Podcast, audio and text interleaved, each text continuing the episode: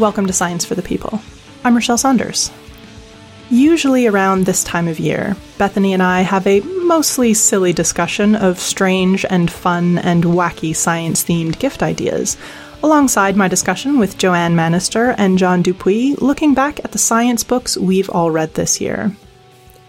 We're still going to talk about the science books we've read, that's coming up in a few minutes, but this year it didn't feel quite right to us to have that other sillier discussion. If you are looking for those kinds of ideas, you can check out the news section on our website, scienceforthepeople.ca, where we have all our previous year's lists. I'm sure many of those items are still available. In light of the realities of 2020, we thought it would be more useful to highlight some charities in need that accept donations. If it's within your means to do so, consider making a donation to a cause you care about, or perhaps give someone else the gift of a donation to a cause they care about in their name. If you're in the United States, consider donating to the National Low Income Housing Coalition. They're dedicated to helping everyone have an affordable and comfortable home, no matter what their income.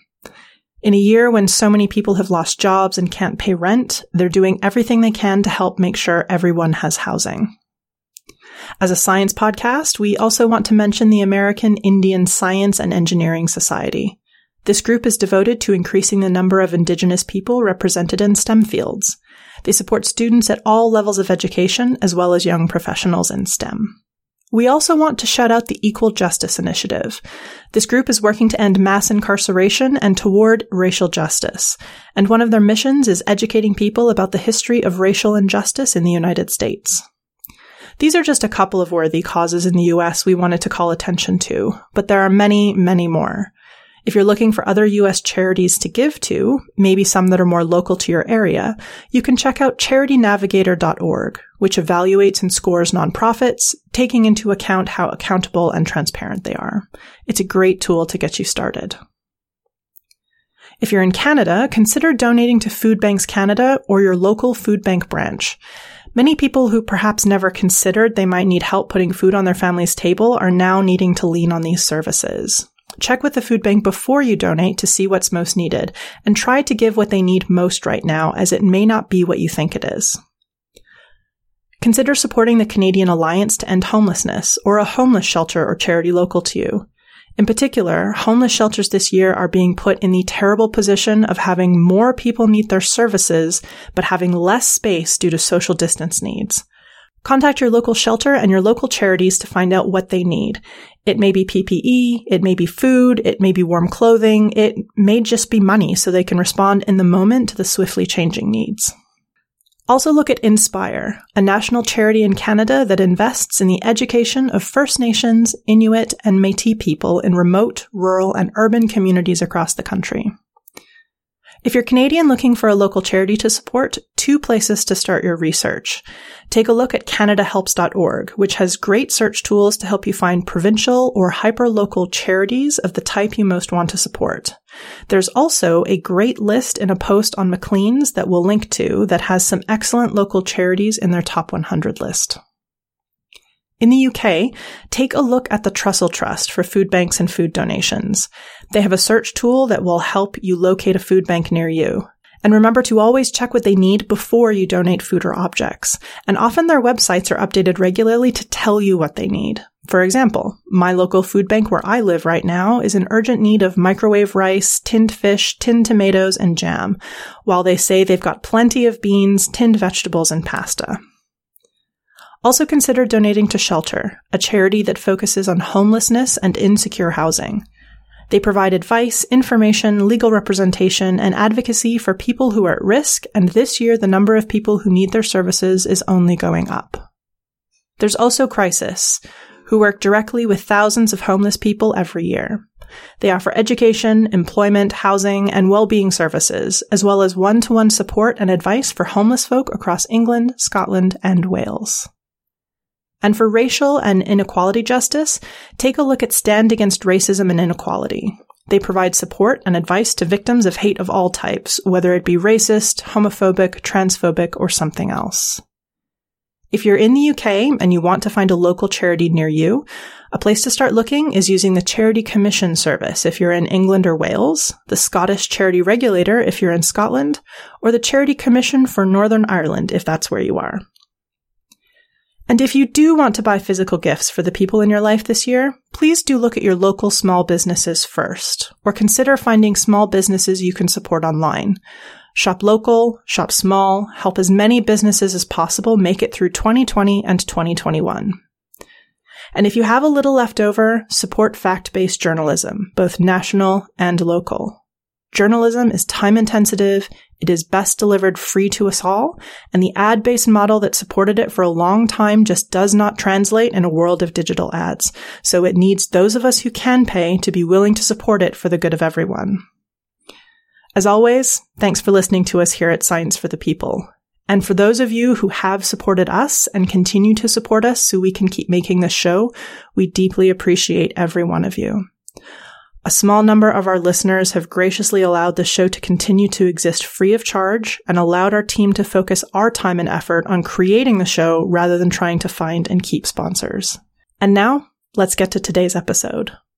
It is again that time of year when we sit down with a cup of hot cocoa on a Skype call with a pair of prolific science readers to look back through the stacks of sciencey books they read this past year and give us their thoughts. Here are the books they loved and the books you might consider picking up for yourself or for that science reader you know in your life. And as we have in previous years, we have a blog post live on our website where you can find the complete list of books you'll hear about on today's show, including links where you can buy these reads online.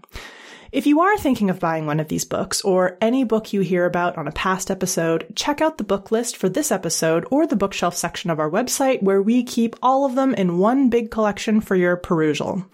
And if you use our links to buy those books on Amazon, we get a little kickback, usually around 50 cents, for sending you over. So you can also use your Christmas shopping to support the show free of charge. And Although we do have Amazon links like we do every year, in particular in 2020, given all that's been going on and the small businesses struggling to stay afloat, please, please, please this year consider purchasing your books and gifts from smaller retails near you. Many have click and collect, many have ordering online, and they can all use your support right now. So while usually we here at Science for the People prefer you use our links, this year, it's even more important to support your local businesses. We here at Science for the People will be okay, and definitely Amazon will be okay. Returning for another year is the lovely John Dupuis.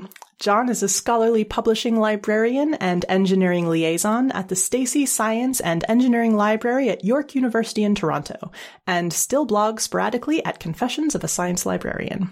John, pleased to have you back. Great to be back.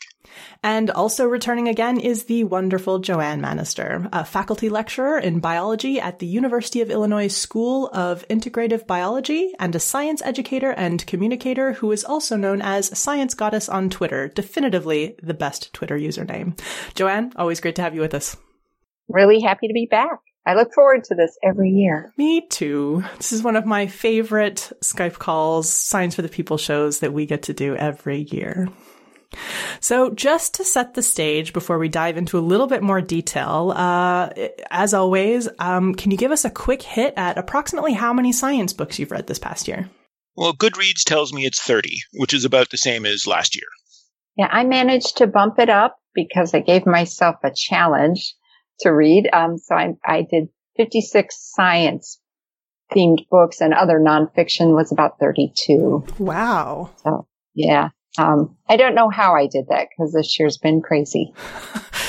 I mean, usually at this point, I would say, how was 2020 overall for science books? Better or worse than average? But I think probably we should, as we sometimes do on this show, we're trying not to be the coronavirus show, but sometimes you just got to talk about that thing.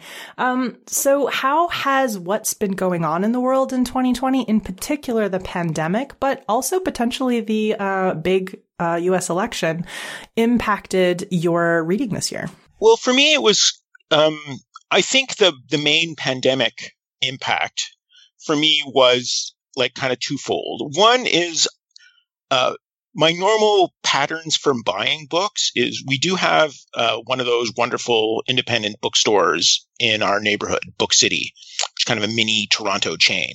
And I would usually buy most of my books just going there, you know, checking out what the what's come in, the the, the latest entries on the uh, you know, on their what's new shelf.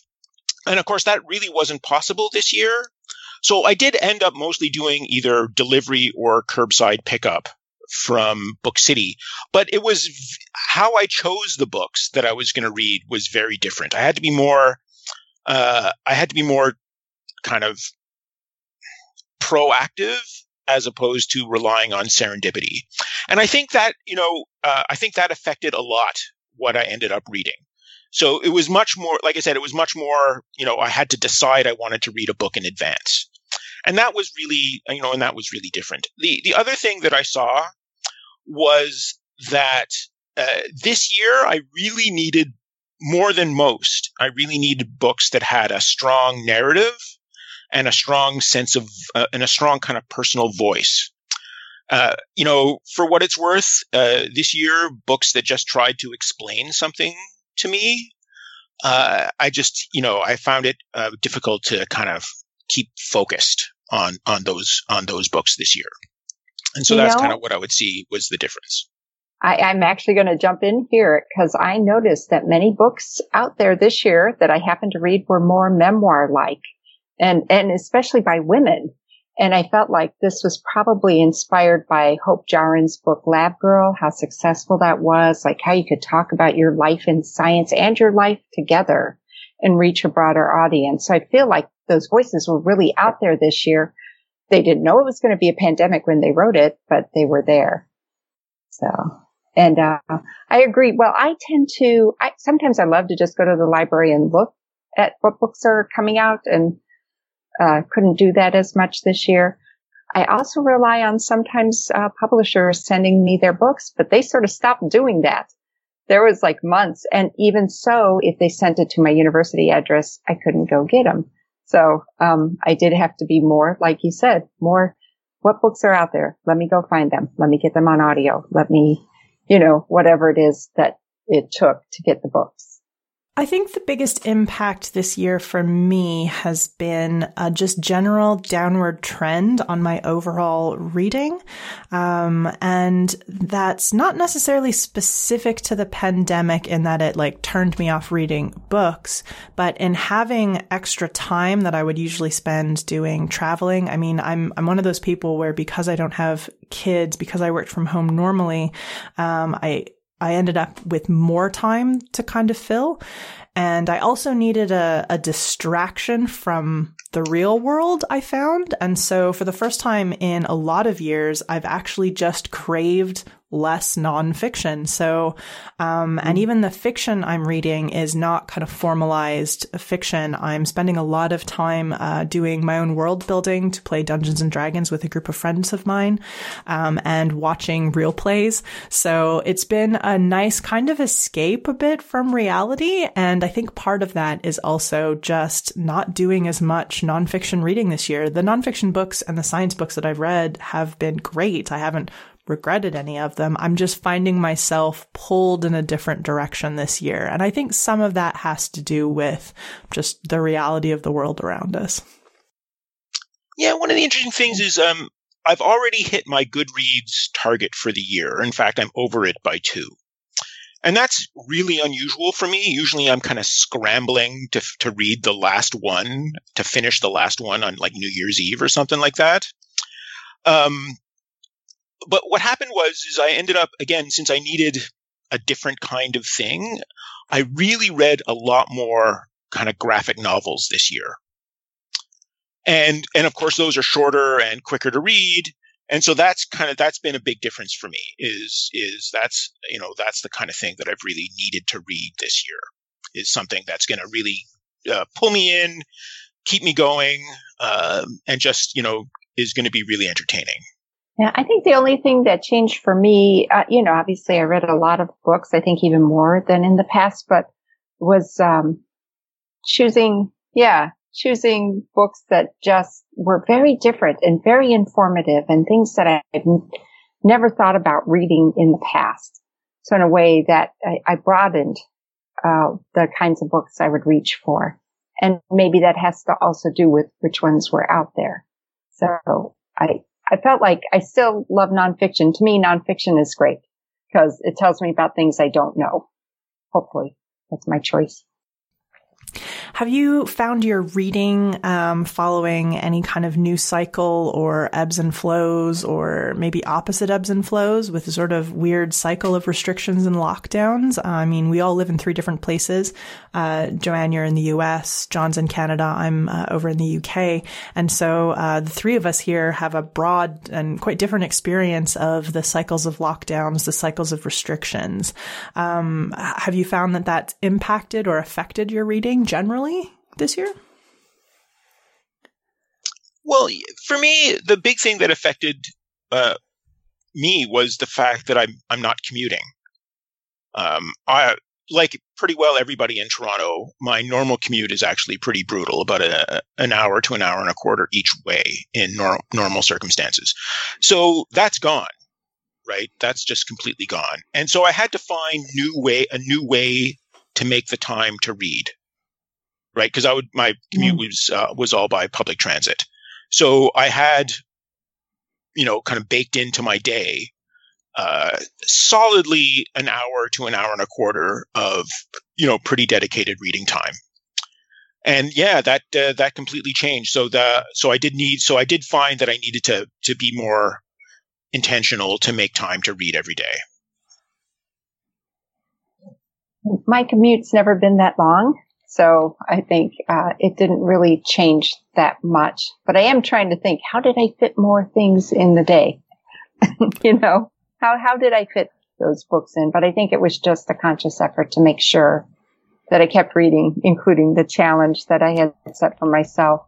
You know, how can I meet that? But I did read more books related to uh, politics and uh, our democracy and things like that, considering we were having sort of a bit of an upheaval around here and looking to, you know, elect a new president, which it looks like we did.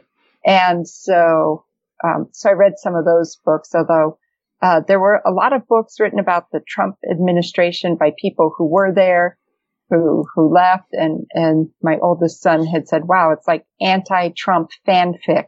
You know, where all, people are dying to read about the bad things Trump has done.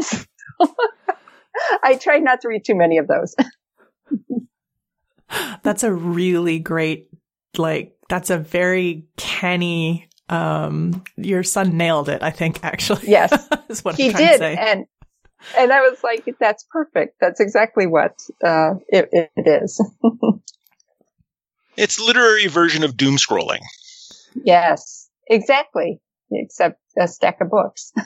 right. You want to immerse yourself in the absolute worst. So when it gets better, it somehow seems that it was, that it was always going to get better, right? You have to hit the bottom and really right. understand that bottom before you can climb out of it. I, I think that's an accurate way to describe that. Yeah, I think there's, um, since you mentioned uh, the lack of commute, uh, I work from home, but I usually um, would travel a lot more for work. So I'd spend more time on trains, more time uh, in cars, uh, commuting um, in other people's cars, commuting to and from those places uh, once every couple of weeks. So, you know, you spend half a day on various trains and train stations and that kind of thing. And then I'd be at a hotel for a few nights. And at that hotel time, because you're sort of tired from lots of meetings all day, and then you, your brain's a little bit fried, but not so fried that you can just fall asleep. And I did a lot of my reading in those spaces. So having you mention it makes me realize that that's actually probably accounted for um, definitely some of my uh, little reading this year was just a lack of that space when I sort of reserved for reading. Is that a lot of that commuting time? I pretty much spent most of my time on trains reading books. That's that's what happens on trains is you read books. Um, so not having really been on a train since February last year or February the earlier this year, I I definitely have lost out on hours and hours of reading time. So that's uh, a fair point.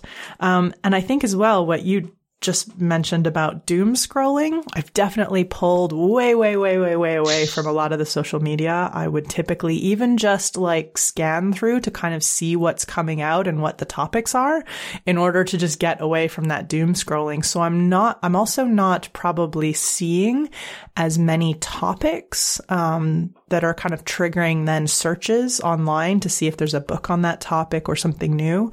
Um, so that's probably also been part of it is just pulling that input out almost entirely and kind of dropping it because it's just, it's, it's just too doom scrolly right now. There's too much doom and you can't filter it out when all you want is something else. So to some extent, you just got to turn it off. So in general, how was 2020 overall for science books based on what you read? Um, better or worse than an average showing? Were there different themes that you found yourself gravitating to other than the ones that we talked about? John, you mentioned reading a lot more um, graphic novels and kind of craving more of a narrative as an example. Um, any kind of, what's your sort of overall uh, 30,000 view of 2020 science books? Well, it seemed to me to be kind of a normal year. I don't think there wasn't, there didn't seem to be a big buzz book uh, this year. Um, I think next year is going to be the, but you know, there's probably going to be a pandemic theme for the science books. Um, so that's probably fairly predictable. But I didn't see, I didn't, I don't think I really saw so much of a theme, um, of a theme this year. Uh, aside from, again, there's just, there, you know, I did, I did actually, you know, I remember last year I mentioned that for me, the theme of last year was, you know, the threats to, I guess, um, survival and and freedom. In a in a way, you know, and last year I was really tracking this idea of, oh, you know, uh, artificial intelligence is going to kill us all. But I don't know. I, I don't seem somehow quite so worried about artificial intelligence this year. I'm not sure. I'm not sure why. Maybe you know, uh, maybe uh, resistance is futile. But I think somehow um, survival seems a bigger topic this year. And I certainly did read a fair number of books about the climate crisis and uh, or peripheral you know peripheral to the to the climate crisis so i think in that sense that was probably a bit of a theme to some of my reading although again i don't think you know as we'll see as we go through uh, some of the various uh, talking points those climate crisis books didn't really end up on my list on any of my favorite lists. So I don't know what that says either. That's funny because I was thinking I read a lot of climate books too, but they didn't end up on my favorite list. So um, I saw, first of all, lots of books written by women, and I don't know if the, the publishing industry is, you know, uh, actively courting more women, you know, making sure to actively publish more, but um, I, there were a lot and a lot of those were about uh, space, space travel, space exploration, the end of the universe, things like that. So I feel like that's what I saw a lot of this year. So, overall, what do you think was the best book you've read this year? If you had to pick favorites or just one favorite, or maybe I'll let you get away with two favorites if you really can decide, what's the best one, the, the biggest standout? Well, like usual, I'm always I'm always going to pick one uh, book book and one graphic novel book. Um, my favorite book book of the year was quite easily um, Fighting for Space, Two Pilots and Their Historic Battle for Female Spaceflight by Amy Shira Teitel. Fantastic book. Again, it was one I read fairly early on in yes. uh, in the lockdown, and it's it's got a great narrative. It's fa- you know super interesting. It reads like a novel. It's basically a dual biography of uh, two uh, two women pilots, Jackie Cochran and Jerrie Cobb, and their battle to become astronauts. You know, uh, test pilots. You know that sort of thing. And you know they're just charismatic, you know, passionate, determined. Uh, you know, and to use kind of an old-fashioned word that really describes these two women, they have a lot of moxie. And you know, this is all set in the you know 40s and 50s, so like moxie seems like the perfect word for them. And you know, they're just the kind of people that become astronauts, right? This that kind of determined, competent, you know, pragmatic, and it was like a really, really interesting book. I really loved the stories of how those women fought for their opportunities. But it was also a very human story in that there was you know, uh, competition and resentments and political machinations. And so there was, you know, so there, it was, it was a, it was very much a complete human story about people wanting to do amazing things. The other book well, one is one, uh, the graphic novel is one that I just finished uh, a week or so ago. And that's um, Sapiens, A Graphic History, The Birth of Humankind, Volume 1 by uh, Yuval Noah Harari and David Vandermeulen and Daniel Cazenave, which is the graphic novel version of Harari's uh, book Sapiens from a couple years ago. And this was just a really good adaptation of of the I guess various of the themes of that book. Beautifully illustrated, um, kind of a a nice narrative, a little bit guilty of um, some things that I often see in these kinds of graphic novels where a lot of it is just drawings of two people talking to each other, which, you know, is a bit, um, you know, kind of not taking advantage of, of the, of the, the graphic nature of, of the medium.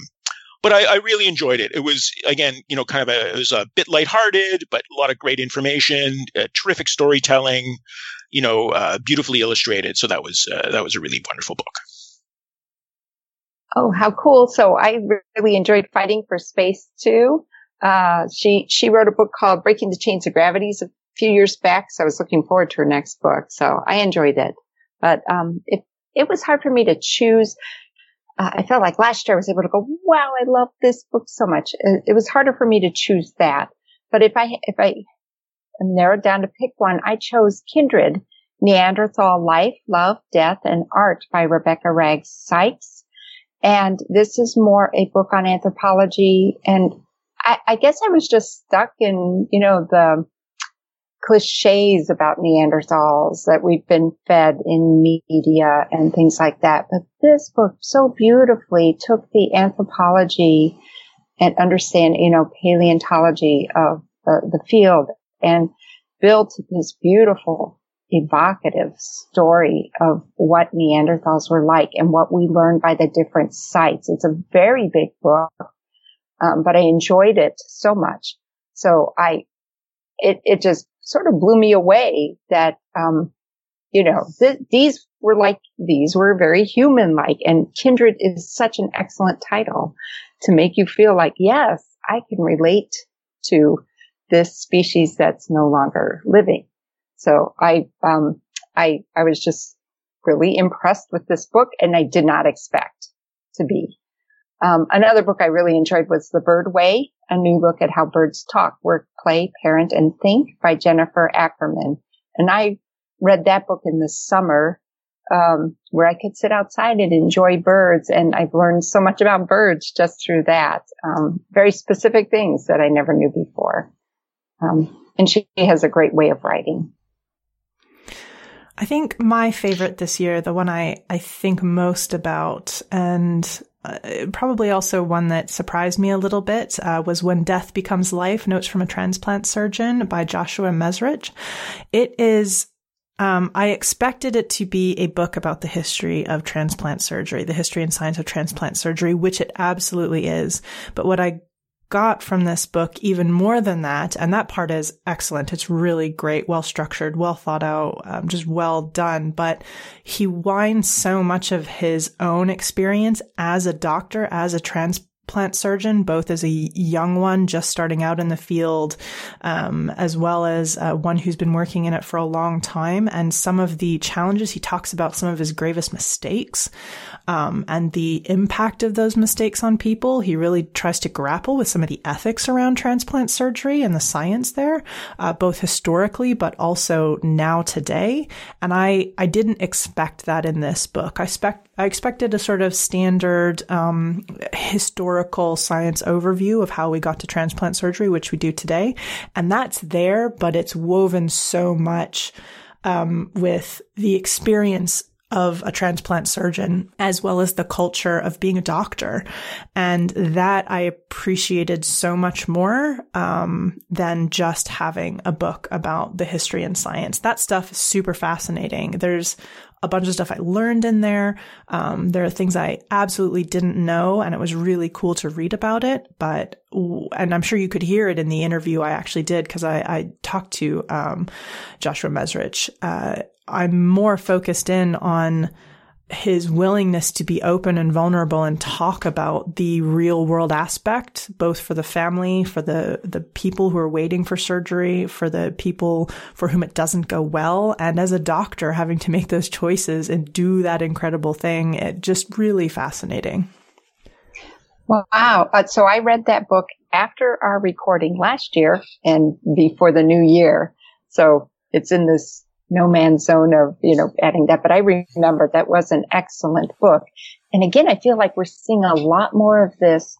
Here's the field and here's my experience in the field. And those could be done well and they could be done terribly, but he did it really well. Mm-hmm. It was, it was really a lovely book. So, on the topic of books that weave science and maybe even history of science in with a strong kind of personal uh, narrative or uh, personal experience, any shout outs to other books you've read that kind of have that vibe to them that you think are really good? I'd like to shout out to Lab Girl by Hope Jahren because she did this so well and she reached a large audience because of that. Uh, but I felt like two books I, I read this year that are in my list of what book I couldn't put down. Actually, there were two. One is called The Sirens of Mars, Searching for Life on Another World by Sarah Stewart Johnson. It's about Mars research, how she was a part of that, uh, the, you know, uh, exploration of Mars. And then also The Smallest Lights in the Universe is most definitely a memoir of her life, her raising her children, her husband dying of cancer, but also her work as an MIT astrophysicist, and that's Sara Seager. So those books were both magnificent in this regard. Yeah, for me, there was um, one really interesting personal voice book. Um, or, or, well, it wasn't really a personal voice book, but it was kind of almost, again, um, submerging me in uh, another time and place um, was American Sherlock, music, uh, murder forensics, and the birth of American CSI by Kate Winkler Dawson. Uh, and this is a book about, um, again, that first American uh, forensic anthropologist, you know, forensic scientist, uh, Oscar Heinrich. And it was a really, really uh, interesting book, set again from like the 20s to the 40s or the teens to the 40s. Uh, uh, great scientific, great science content, really talking a lot about how they developed those um, initial forensic techniques. The really gruesome, fascinating murder cases that were involved, as well as the you know the politics and the rivalries and the competition amongst the various people who were who were building uh, that field at the time. Um, and Heinrich was a was a bit of an oddball, kind of a weird guy uh, in a lot of ways, and so the, just his story combined with the story of that kind of start of forensic science was also was just a really wonderful combination. Uh, it was definitely a book that I couldn't put down. It's a book that I would, you know, certainly recommend for someone that doesn't usually read science books because it's about a lot of other things too. But yeah, so that one was one that really brought that kind of historical voice and presence to me. I also read one of the, speaking of forensics, I also read uh, this year, A Conspiracy of Bones, one of the uh, Temperance Brennan books by Kathy Reichs. And while perhaps not the best book in the series, it was again kind of a page turner that really that really kept you going. A great novel. Awesome. So, what about a book that kind of surprised you? The one, the book that really pleasantly surprised me this year, the one that I guess I I, I assumed was going to be a bit of a slog, but which ended up being a really great read, was science fictions, how fraud, bias, incompetence, and hype undermine the search for truth by Stuart Ritchie. Um, and so it's it's I guess an area that I'm already somewhat um, you know somewhat familiar with kind of in my science scholarly publishing librarian role a lot of the things that we kind of talk about and that we are kind of immersed in uh, about the kind of the scholarly communication system in science. Uh, you know this book touched on a lot of those themes. So i was expecting it to be okay another book that i'm going to read. But Ritchie really had a you know really kind of brought it through brought us through this what could be quite grim book with a lot of great stories of fraud, bias, incompetence, and hype, and and made it a, a really entertaining uh, narrative, while at the same time making a really really strong case for uh, more integrity and more openness and you know better a better way of doing science uh, that I thought was a book that uh, you know it you know tells a story and makes a case at the same time. This is one of those books where I thought to myself, if I could get every single science and engineering you know undergraduate and graduate student and faculty member at the institution to read one book altogether, this would be it right? I, I thought it, it made its case for a better way to do science in a way that, you know, wouldn't make people who are doing science right now feel bad about how they're doing science and thus kind of create that defensiveness but rather it would it would draw people into a way to do it better in a way that seemed like it was you know come on this journey with me rather than I'm going to point a finger at all you bad people and tell you how you should be doing the right thing. So uh, that was a book that pleasantly surprised me. I wasn't expecting I wasn't expecting to love it. Uh, so the book that pleasantly surprised me was one called Entangled Life: How Fungi Make Our Worlds, Change Our Minds, and Shape Our Futures.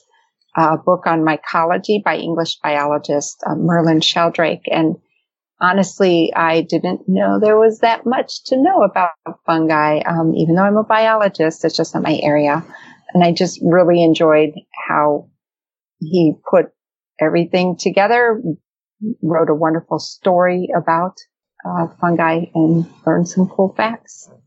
I enjoyed it. What about a book you couldn't put down? Well, to me, this was again a book that I wasn't expecting to love as much as I loved it. And it's A Lab of One's Own One Woman's Personal Journey Through Sexism in Science by Rita Colwell and uh, Sharon Bertsch McGrayne. So I, I've read a bunch of books like this over the years, and I was kind of expecting, um, you know, another one of those, another one of those, you know, again, a great book. I was expecting a great book with a good story, but you know, uh, Colwell is a force of nature, right? One of those people that just seems to always just get everything done, to be on top of everything, to be doing everything, to be, you know, breaking all the records. And it was just, it was just a really well written book telling her story, her very personal story alongside the um, uh, that again that journey through sexism in science. You know again this is so this is somebody who started her career in the 1950s and kind of moving through you know being again that first person to do a bunch of things that first woman to do a bunch of things.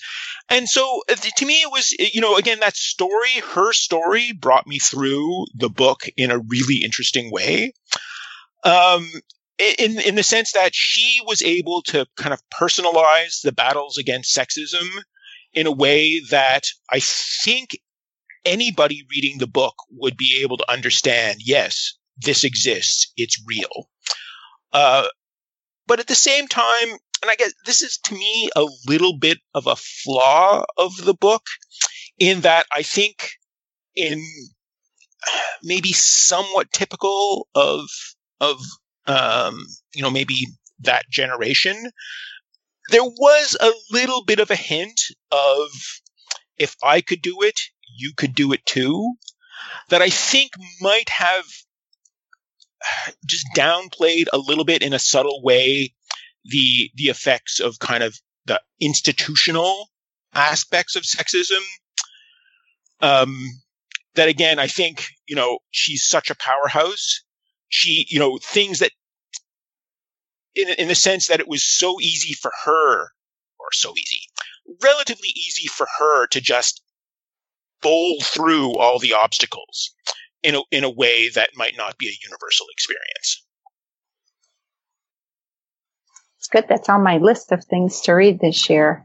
Great so. book. One of the, you know, certainly up there with Lab Girl by Hope Jahren, which I, which I read when it came out. Uh, great, great, great book on the story of of one woman's uh, journey.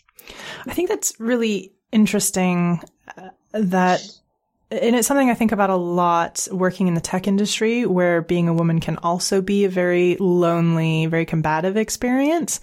Um, and in particular, as there are sort of new women coming into the industry who I'm in a position to mentor or be that backboard for them when they run into some of these things, and definitely being more aware of the ways in which my own personality make it easier for me to be a woman in this space that are just kind of luck of my personality. So things that I find much easier to navigate or that I don't find as threatening or that I don't find as, um, I can just kind of handle them and they don't feel difficult to handle, even though they're maybe not fair to handle. For other people who are just different because people are different, uh, they struggle with some of those things in a different way. And so uh, what you said there and how that like, it's not what you find easy, other people don't find easy, or even the hurdles that you've had to overcome can be harder for other people to overcome for a wide variety of reasons from background to, uh,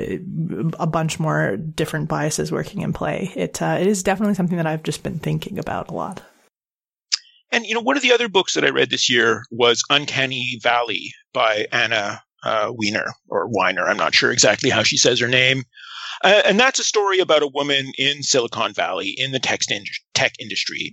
And she was more of a square peg in a round hole, right? In terms of her personality and how she came from the kind of the being, you know, literary agent and then went into kind of tech support and, you know, user experience and that sort of thing. And you know, um, I think her story may have been more broadly representative in that she always felt like an more of an outsider, whereas Colwell felt like an outsider, but she was also a bit of, you know, uh, again, that kind of force of nature that was just going to, you know, again, she's the kind of person that becomes an astronaut, right? Mm-hmm. Just that person that's a force of nature and that it, it just can get through by force of will.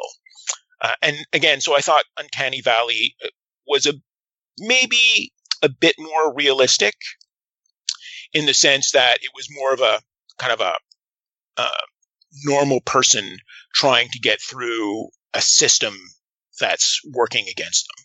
So I had mentioned the two books I couldn't put down in when we were talking about sort of the memoir type books. Um, but I'm I, so I'm going to add a different one for what book I couldn't put down. And it was one that came out just right at the beginning of the pandemic. And so authors are struggling and, oh, how can I get the word out about my book and things like that. But uh, this book's uh, by Mara Hvistendahl. Um, and it's called The Scientist and the Spy, a true story of China, the FBI and industrial espionage about some Chinese folks, uh, well, an unwitting Chinese fellow who gets involved in trying to steal corn seed secrets. And a lot of it takes place right here in Illinois. So that was of interest. And, and of course we were, before the pandemic, there was a, a lot of news about are the Chinese stealing secrets from our universities? I mean, this is an ongoing issue, but there was a lot more, um, uptick in this kind of stuff. So this book was very, very good. And I just, I just really liked it. It was a good story about, you know, you involve the FBI and espionage. Of course, it's going to be a good book. What about a book that made you learn something you didn't expect, or perhaps that changed your mind about something in a way you didn't expect? Um, well, I, I learned a great deal from this book called Alien Oceans, The Search for Life in the Depths of Space by Kevin Hand. And it just talks about exploring, um, Enceladus, uh, the moon of Saturn, you know, so the moons of Jupiter and Saturn and what, what, what are we looking for when we go look for life and how can oceans help? And are the, are these real? Are there oceans like we're used to? What is it going to be? And I, I learned so much I couldn't even uh, believe it. I thought I'd been keeping up on the research just lightly through Twitter, but uh, this book really helped uh, clarify all of that for me. So I really add that one uh, to. I mean, I had several where I learned a lot, but this one just surprised me to no end. And so, yeah, a book that changed my mind about something and that I really enjoyed was Humankind, A Hopeful History by Rutger Bregman, translated by Elizabeth Manton and Erica Moore. Uh, Rutger, Rutger Bregman is the, the guy that faced off with, you know, um, Michael Dell and all the, uh, you know, and all the uh, oligarchs at Davos a few years ago and became kind of a meme. Anyways, this this is a really interesting book. It it it, it um it really goes through the research and emph- emphasizes how you know we might have this really depressing dystopian view of human nature sometimes. But this is he really goes through the research and shows you know what? Humans are get along is the human species is a get along and cooperate species. And so he shows you know again through research emphasizing human cooperation rather than competition. It's very systematic, very evidence based. He overturns a lot of really preconceived notions of that humans are bad kind of meme. And he goes through like uh, the Milgram electric shock experiment, the Zimbardo uh, prison experiment, you know, the Kitty Genovese bystander effect. He goes through all these things and says, you know what? What you think happened if we dig deeper, there's a there's a deeper story to to this, and I, and so I you know I definitely learned a lot, and it was a very interesting book, uh, a lot of great research. Again, combining that with, um, you know, combining the research with a good narrative. Another book that combined uh, uh, good research with a compelling narrative and a great, really um, unique voice was a kind of a holdover from last year that I that I read at the beginning of this year. Uh, Rachel Maddow's uh, "Blowout: Corrupted Democracy, Rogue State Russia, and the Richest, Most Destructive Industry on Earth," and that was kind of more the the interface between politics and the oil industry, and and I definitely learned a lot about again, you know, Russia, Rex Tillerson, the oil industry in you know Oklahoma and Texas and all those places. And I thought that was a and you know Rachel Maddow has a has a really great voice, and you know reading the book I could hear her, I could hear her speaking, uh, you know in in the, the the best of Rachel Maddow speaking. Sometimes she can be a little doom scrolly. Um, you know, watching the show, but I found I found the voice in the book really kept me through something that might have otherwise been a bit dry. For me, uh, I really, I mean, I definitely enjoyed reading the address book, What Street Addresses Reveal About Identity, Race, Wealth, and Power by Deirdre Mask.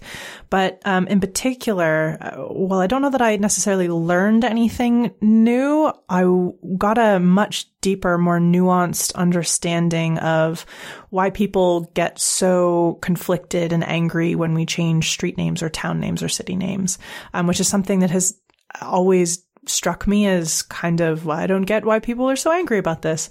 Um, and uh, her kind of exploring how that can really untether people from their own identity, from their past, from the um, experience of their parents or their grandparents in a space that suddenly kind of doesn't feel theirs anymore in a weird way, that gave me a lot more nuance and a lot more context to understand where that debate comes from and why changing names of things elicits such strong responses in people, even people who don't necessarily cling to the idea of whatever it's named after. It's just that's what that thing is called, and that's what I know it as, and that's what my mom knows it as, and that's how I talk to my grandmother about the space. And so, um, I, I, really appreciate that that book spent uh, some time talking through how that's much more complicated than I thought. Well, I'm glad to hear that because it's on my imminent to be read list. It seems very intriguing. What about uh, the best science history book or perhaps science biography you've read this year? Yeah, the the the best one that I read this year is a, um, a kind of again a kind of a holdover uh, from a couple of years ago, and again the theme that I I always seem to have some sort of history book that brings in um, kind of the the interaction between uh, war and science or engineering. And uh, the one that I read this year was Architects of Death uh, The Men Who Engineered the Holocaust by Karen Bartlett. And this is about the company, uh, the top company in Germany that built the ovens uh, in the concentration camps, in the death camps. And so you don't really think about that a lot in a sense, right? Is okay, we, we concentrate on, okay, there were guards, you know, there was uh, mass murder, uh, and it's what we don't. I don't know. For me, at least, what I guess I never really thought about is, you know, someone built the ovens, right? Who did that? What company did that? Who who were the people that worked for the for that company? You know, what happened to them? Um, and so yeah, and so this is the story of of that company, the company that built the the ovens, and it's just it's really fascinating uh, you know, not a cheerful read. Fortunately, I guess I, you know, read it before. Maybe I, I, probably could. This is probably a book that I may, maybe wouldn't have been able to get through during the pandemic. So I, you know, I think I read it in in January or February. But yeah, you know, certainly, certainly, if if someone can prepare themselves for this book, I think it's it's a really important book to read. Yeah, uh, the one of the best science history books I read this year was called "The Alchemy of Us: How Humans and Matter Transformed One Another" by Ainissa Ramirez, and uh, she picked, I think it's eight inventions that actually had a lot of influence from um, Black inventors, African American inventors, and um, and her specialty is material science, and it just you know where did even SCOTUS come from? Where did POTUS come from? We, we sort of find that out when we look at the invention of the telegraph and other things and, um, the invention of the railway and, uh, the, even Polaroid film, things like that. Just, it was so fascinating and just, it, it's a really accessible book. So I think even young adults could read it and, and really learn a lot from it. So I felt like this was a great, uh, history book a great science biography uh, that was really intriguing was Why Fish Don't Exist, a story of lost love and, uh, and the hidden order of life by Lulu Miller about David Starr Jordan, a taxonomist. Um, there's, you know, rise to power, maybe a murder and things like that. You just, you just wouldn't expect this to be the life of a taxonomist. I really uh, found that book very interesting. What about the funniest book you've read this year? So yeah, so I had a couple that come that come on to my list on this one. Um, so the the first, of course, is "The End of Everything" by Katie Mack. Um, I don't think she was she wasn't trying to be funny, but she has a very lighthearted style. And certainly, this was a, a book that I, you know, again, uh, as I mentioned, I, I did have a little bit of trouble this year with books that were just trying to explain something to me. And I, this was a book that was definitely, this is a book that definitely is trying to explain something to you. And what made it vastly easier for me this year, uh, with this book for this year, was the fact that she does have such a kind of a lighthearted, engaging, uh, easy style and so that, so while it wasn't, I don't think necessarily funny, um, you know, I think that would be, you know, that certainly made it a lot easier for me to get through, uh, again, a mostly this just explains something to me book. And I really, really enjoyed it. The other one is Humble Pie When Math Goes Wrong in the Real World by Matt Parker, which I think is again he was trying to be more explicitly funny. And it's a it's a it's a really fun book. It's about again how math goes wrong in the real world and it was a very enjoyable read. Uh, I enjoyed Katie Mack's book too. And compared to a lot of the other space books that really did have a personal narrative included, hers didn't. So that's, that's, uh, I think, you know, what made it different than the trend of the space books written by women that include their own personal stories. But I, I did enjoy her book. The funniest book I read this year was Cat Tale, The Wild Weird Battle to Save the Florida Panther by Craig Pittman. Now, Craig Pittman does write very humorously, very wryly. Uh, so the book itself was very interesting. So it's a good book on conservation and, um, yeah, environmentalism, all set in Florida, so you know it's going to be good. what about a book you want to read again, and why do you want to read it again? So this, there, to me, this it, it was a weird year because, uh, like I mentioned, I, re- I read a lot of climate books, um, and none of them really stuck. You know, so I, you know, here's four the four climate books that I read this year: Climate Justice by Mary Robinson, The Future Earth by Eric Holthaus, the Future We Choose by uh, Christiana Figueres and Tom Rivet Carmack, Carnac, sorry, and The Story of More by Hope Jahren. They were all okay, but you know, looking at the looking at my list now, if if you, you know, if you ask me which book had which things, it's just gone from my brain. And maybe I, you know, I'm, I'm not sure why this is the case, but that's just what ended up happening with these books. And I think what ha- you know, part of the reason for that is that I read them in a pretty disjointed way. I think these are books that would actually benefit from a reread and a reread in a very intentional way and together, uh, you know, maybe one after another. And that way I could, you know, there's like, because they all, amongst them, they cover science, politics, leadership, institutions, personal stories.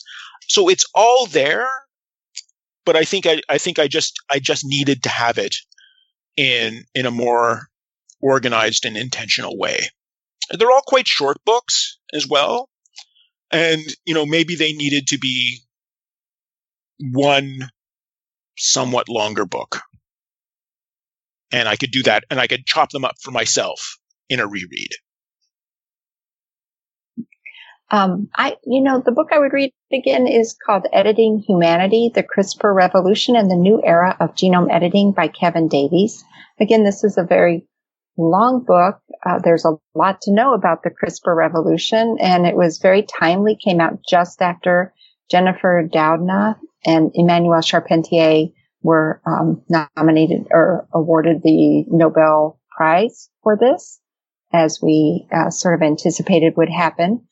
But Kevin Davies, he was the first editor of Nature Genome, the, the journal, and he's, he's kept his hand in the field. He has a front row seat to all these goings on in molecular biology and how it moves forward. So I think I would read it again just because he really does have a good style about him, but there's a lot of information that could be gleaned again. And, um, but I might want to read it again, uh, before, uh, Walter Isaacson new book about Jennifer Doudna comes out next year. And what about a book you would give the person in your life who doesn't usually read science books? Yeah, that usually has to be a book that's that's kind of stealthy about its science. And for that, um, I really like this local Toronto book uh, called "Take Back the Tray: Revolutionizing Food in Hospitals, Schools, and Other Institutions" by Joshna Maharaj. And she, this book, you know, she has a really interesting take on how to make food a sustainable, healthy part of institutions, you know, in particular hospitals and schools. And again, so it's kind of a stealthy, you know, to the extent that, you know, food is chemistry and health science. And so I, I thought this was a really interesting way to kind of sneak in some ideas about health science and sustainability um, to how to kind of kind of sneak that in when someone might be ex, you know expecting a more of a Jamie Oliver kind of um, light and frothy thing. Um, so a book I would give the person in my life who doesn't usually read science books, like like John says, a little bit stealthy. It's got science in it, but it's wrapped into another really engaging story. And it's the book Hidden Valley Road, Inside the Mind of an American Family by Robert Kolker, who has written other books along this uh, line. And the, there were this family in Colorado where they had 12 children, but six were diagnosed with schizophrenia. And then how that, how disruptive that is, but also the science behind how do we know it's schizophrenia? How does this affect people? Are there cures, etc.? So all of that wraps together in a really engaging book. It was an Oprah book pick, so I think you know someone like my mother would easily read this kind of book. Um, but it was very good, and I really enjoyed it.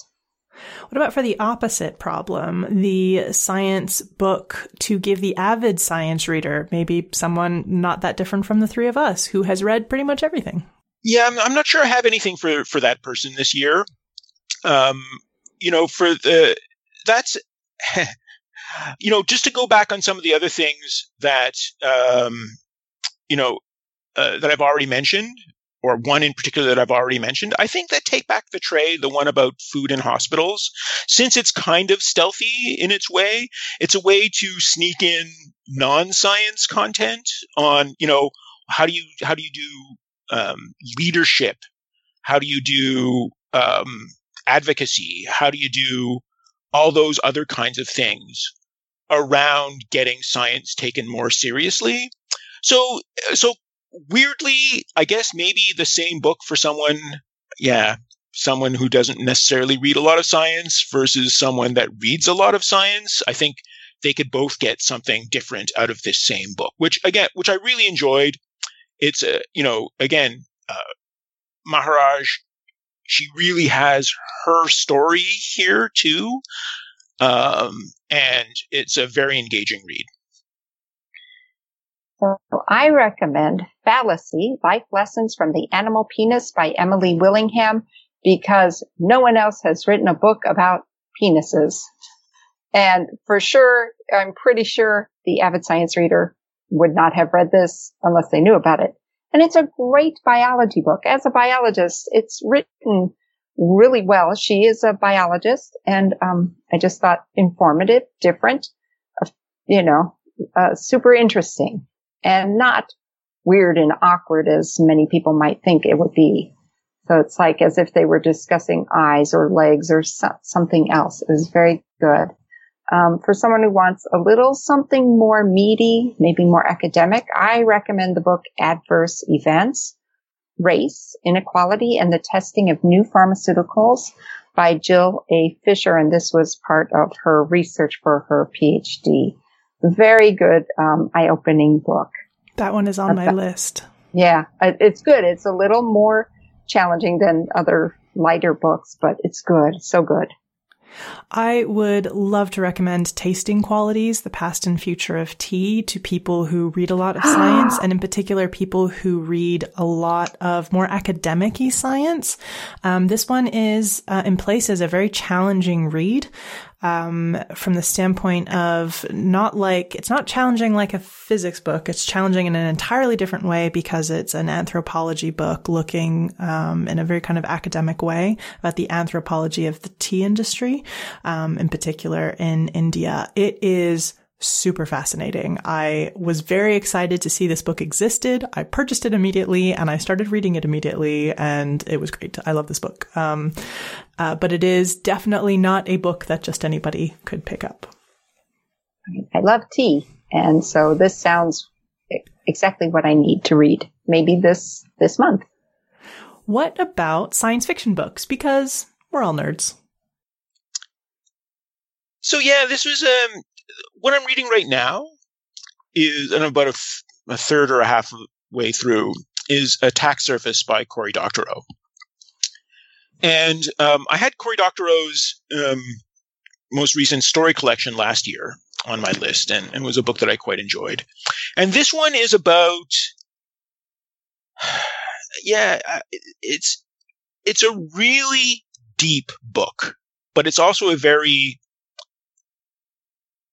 shallow book at the same time in a way that only Cory Doctorow can pull off. It's about computer security. It's about hackers. It's about revolution. It's about changing the world. It's about overturning capitalism. It's about, you know, fighting the evil government. It's about all of those things. And, you know, it's also about this young woman who needs to find a way to live with herself because she's been on several sides of the hacker thing. And so there's so it's it's quite an interesting book. I'm really curious to see how it's gonna how it's gonna play out um, the rest of the way. Cory Doctorow, her, his books are always super readable. They're always very entertaining. They're sometimes they're a little bit like a chess game uh, in that you know the characters might be or, or chess. They're like a video game in that or a chess game in that the characters are sometimes avatars for a pol- for political for the various political positions. But that kind of somehow he makes that work. Um, the other book that I read, the other science fiction book that I read this year that I want to mention on the graphic novel side, I read the adaptation of Octavia Butler's Parable of the Sower. And again, so Parable of the Sower, you know, uh, is one of the greatest science fiction books ever written. Uh, certainly it is. A post climate apocalypse uh, versus religious fundamentalism. You know, kind of a really amazing book. Uh, Octavia Butler is a really amazing writer, and this graphic novel a- adaptation is is something that can really bring this beautiful, deep, resonant book to a different audience. And I would, I would, I, I, I can't recommend it highly enough. Hopefully, this year, uh, the second book in the series uh, the, and the duology will come out in the graphic ad- novel adaptation. So I didn't read too many science fiction books. I finished one in December after we recorded last year called This Is How You Lose the Time War. It's quite short. It's got two voices, two authors had written it, um, and it was very good. I look forward actually to a movie or TV adaptation of it. I think that's in the works. Uh, maybe, who knows with the pandemic. Um, the other one I read is called The End of October by Lawrence Wright. And this was a book about a pandemic that was being written before the pandemic. And it was sort of spooky how accurate uh, it sort of followed along our pandemic. It's almost like people know how pandemics are going to play out. Uh, this was more severe. The, the deaths people were experiencing were pretty gruesome, but, um, you know, I, it's just, I'm reading that and going, we know what's going to happen. How come our administration couldn't be on it? You know, so it's not like it's a mystery how to rein in a pandemic. So because it's in this book. Anyway, it was, it was good. Uh, don't read it if you don't want to read about a pandemic. I wouldn't recommend it. So. And what about science books for children or teenagers? Yeah, I, the one I read this year, I did only end up reading one that's really aimed at a a, a, a younger market. Uh, and this one's aimed at, at, older teenagers, probably 14 and up. The Mars Challenge, the past, present, and future of human space spaceflight by Alison Wilgus and Wyeth Yates. Again, this one's by First Second uh, Press. You know, they they just do wonderful, wonderful uh, graphic novels. And this one, uh, this one was great. It's basically two people, and the the downside to this one is, um, it, it is a little bit, maybe a little bit too much of pictures of two people uh, talking with each other, and so that that makes it a little bit more static than it it could otherwise be. But the the upside is it is so beautiful and inspirational. And it's a kind of book that a young person could read and say, you know what?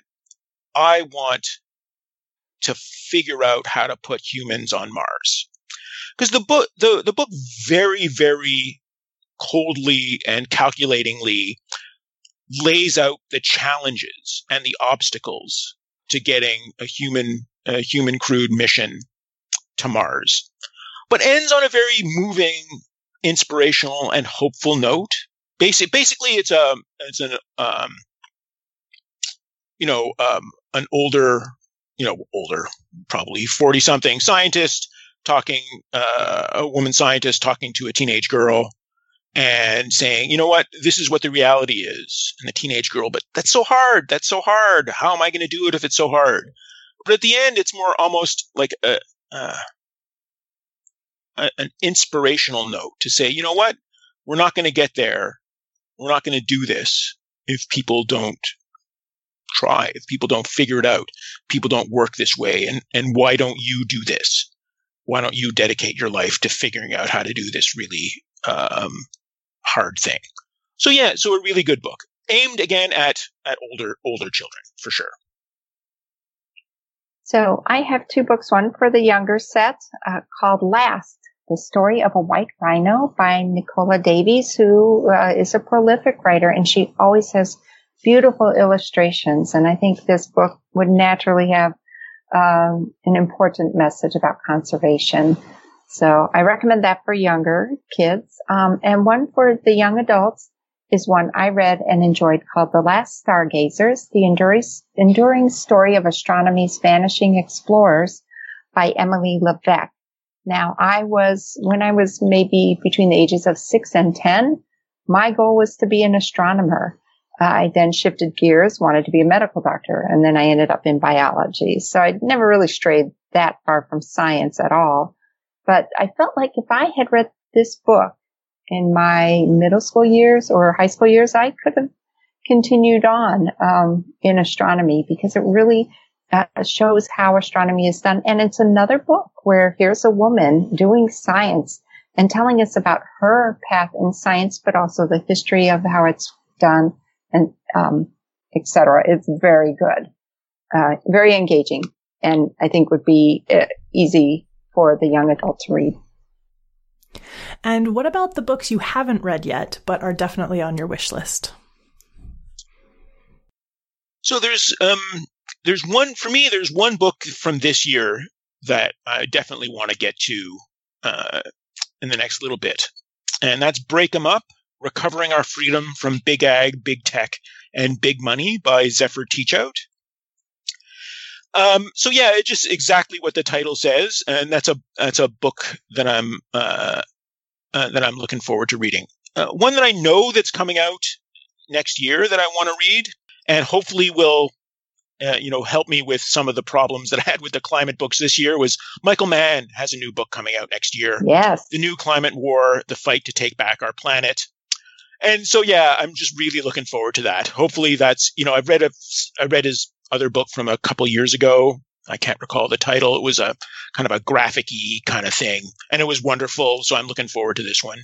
And of course, I'm looking for, you know, there was Apollo's Arrow that just came out by Nicholas Christakis about uh, the pandemic. Uh, I'm looking forward to maybe a, hopefully there'll be a, a, one or two really good ones next year that we can kind of follow the whole story for the you know the first year or so in a in a kind of a really uh, comprehensive and making sense of it all kind of way. So yeah, thanks for mentioning Michael Mann's book because that that's on my list of things that are coming out in 2020. Uh, Bill Gates has a book coming in 2020 about the climate crisis. Um, my son is a climate scientist, and when he heard Michael Mann has a book about it, he's like, "That's exciting! I'm going to read that." But books uh, that I haven't read, uh, but's on my list, include The Book of Eels, Our Enduring Fascination with the Most Mysterious Creature in the Natural World by Patrik Svensson. Um, now, I keep passing it by because I think, oh, I don't care about eels, but it's making everybody's top list. So I thought, well, okay, maybe I need to give it a try and learn to love eels. So, um, additionally, I have right now sitting in front of me a couple of uh, anthologies uh, one is called The Fragile Earth, writing from the New Yorker on climate change. Uh, writing Wild, women poets, ramblers, and mavericks who shape how we see the natural world. So uh, it's a nice anthology. Um, it's right here in front of me, waiting for me to read it. And uh, yeah, so I'm looking forward to some of these anthology books that have come out this year. I am now looking forward to the eel book, which I did not know existed. And if there is one thing that I have learned about years of reading science books, and in particular years of trying to find like outsider science books or weird topics uh, or like specific topics. Um, in particular, I've always got my sort of science for the people episode eye uh, glasses on when I'm looking and uh, digging through potential science books to read. Is a book that sounds like why would I read a book about eels? My instant reaction now is I'm absolutely going to read a book about eels, uh, which served me very well. I've read a book about krill, super great book. I've read a book about sand, excellent book. So I've definitely learned learned uh, that sometimes those books that are just like really hyper focused on a topic can be so good. Yeah, you know, sometimes the other way, you know, we don't we don't get into the, this particular aspect of it. What I found more this year was books that I thought I was going to love that left me cold. But we won't mention any of those. That is actually possibly one of the, and maybe we can uh, finish on this as a as a topic. Um, this is a question that I actually find I get asked probably more frequently by people who listen to the show, by people who find out I uh, do a science podcast. Um, the question I get more than anything else is how do you find all of these science books? Like, where do you find them from? How do you discover them? How do you find good ones?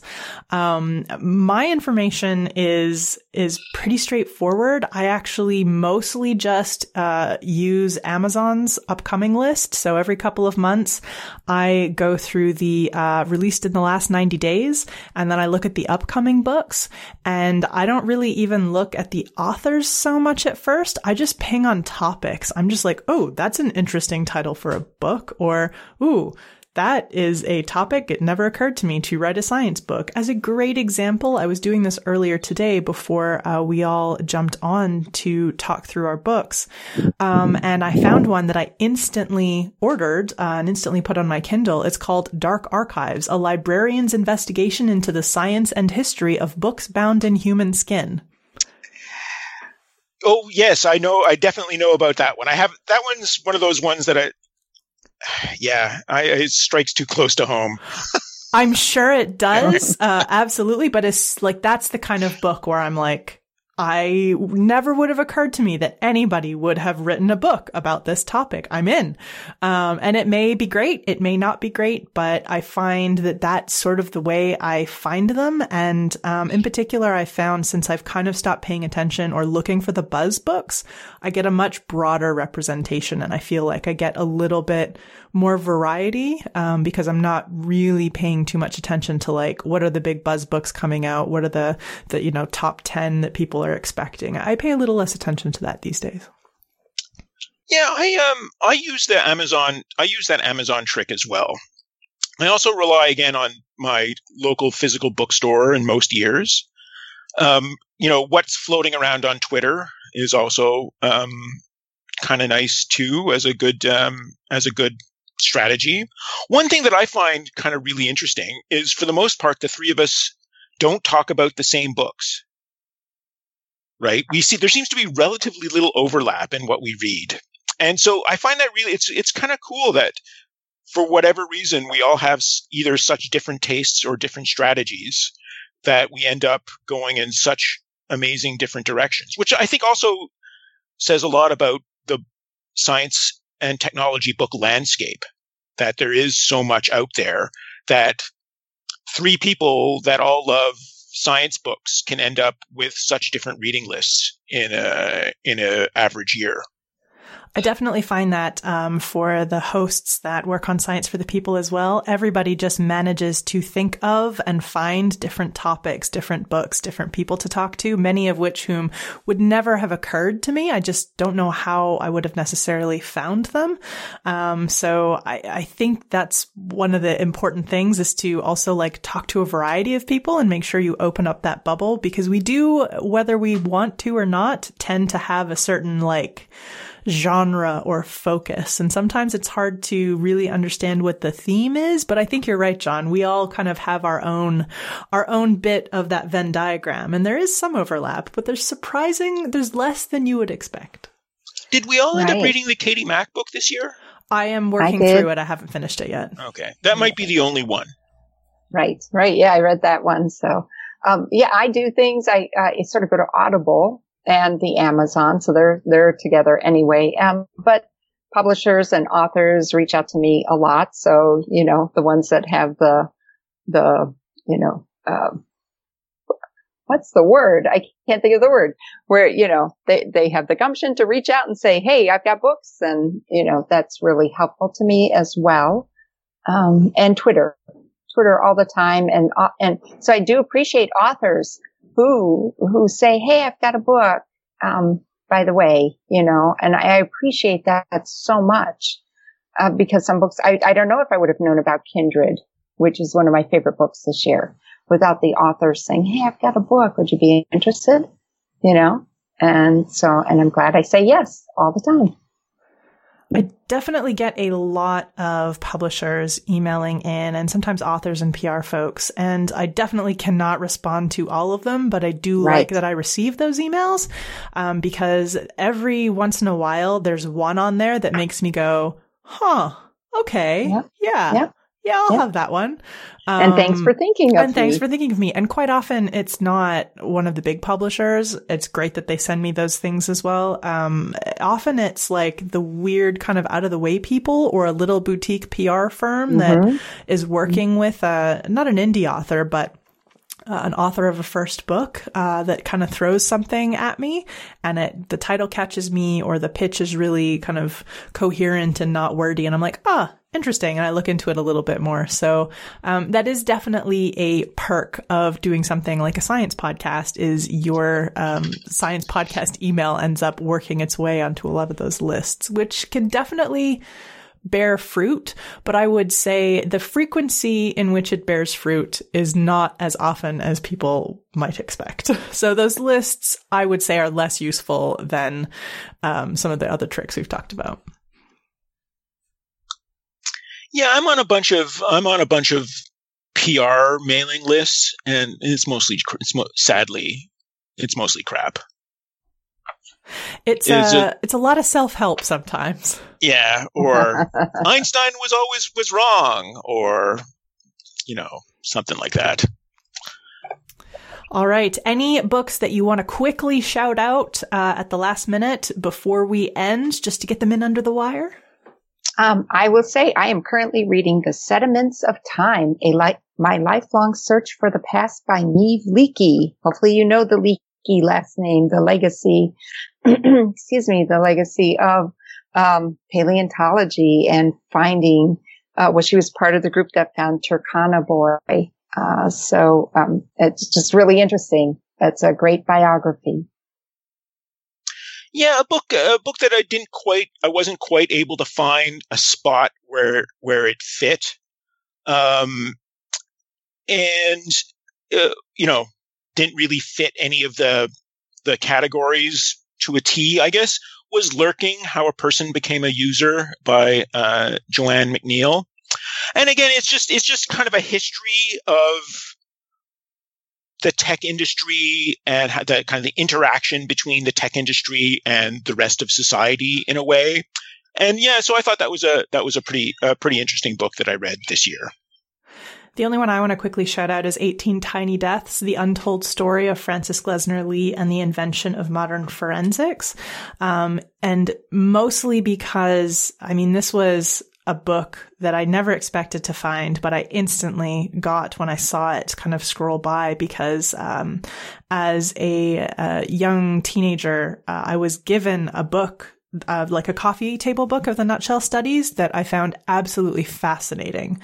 Um, with no, none of the sort of historical context, really, just uh, amazing photographs of the nutshell studies and a little bit of an overview of each one. Um, but not a lot about where these things had come from or why they existed. A little bit, but not much. And I remember spending so much time poring over this book. And uh, so to finally have read the something that that went over that while I'm not sure this book is necessarily uh, the best outstanding book I read, it was a very intensely personal book for me because it felt like uh, it felt like there was a piece of a missing puzzle that I had been missing for like 20 years that slotted into into place this year and it was really it was really delightful for me. So just in case there's anyone else out there who knows the nutshell studies and hasn't read this book and has always wondered where the nutshell studies came from, read this book. It will make you very happy. Yeah, a, a book that a, a leftover book from 2019 that I read at the beginning of this year was The Code Silicon Valley and the Remaking of America by Margaret O'Mara. And again, that's kind of a technical, personal history of the interaction between politics and Silicon Valley in America in like the 50s through the 80s, uh, or the 40s even through the 80s. And I thought that was a really, really interesting, uh, again, a, a holdover from 2019, but there was a lot of great stuff, and I really enjoyed it. Awesome. Thank you both so much for joining me again this year. And as always, I will look forward to sending you an email next year when it is time to get together and talk about the books of 2021 the oh, email wow. that I look forward to the most every year. Me too. and if you want that list of books we have talked about today, you can find a link to the blog post with that list and links to where you can buy the books if you can't find them at your local bookshop. And you'll find that in the show notes for this episode, which, as always, will be at our website, scienceforthepeople.ca. Thanks for listening, and we'll see you next time on Science for the People. Science for the People is listener supported. You can find us on Patreon, where you can support us with monthly donations in any amount. Your support keeps us afloat and able to keep making great new episodes, and we thank you for it. The show is produced by Rochelle Saunders and edited by Ryan Bromsgrove. We get help with special projects from K.O. Myers. Our theme song was written and recorded by Fractal Pattern, and its title is Binary Consequence. The show is hosted by Bethany Brookshire, Anika Hazra, Marion Kilgour, and me, Rochelle Saunders.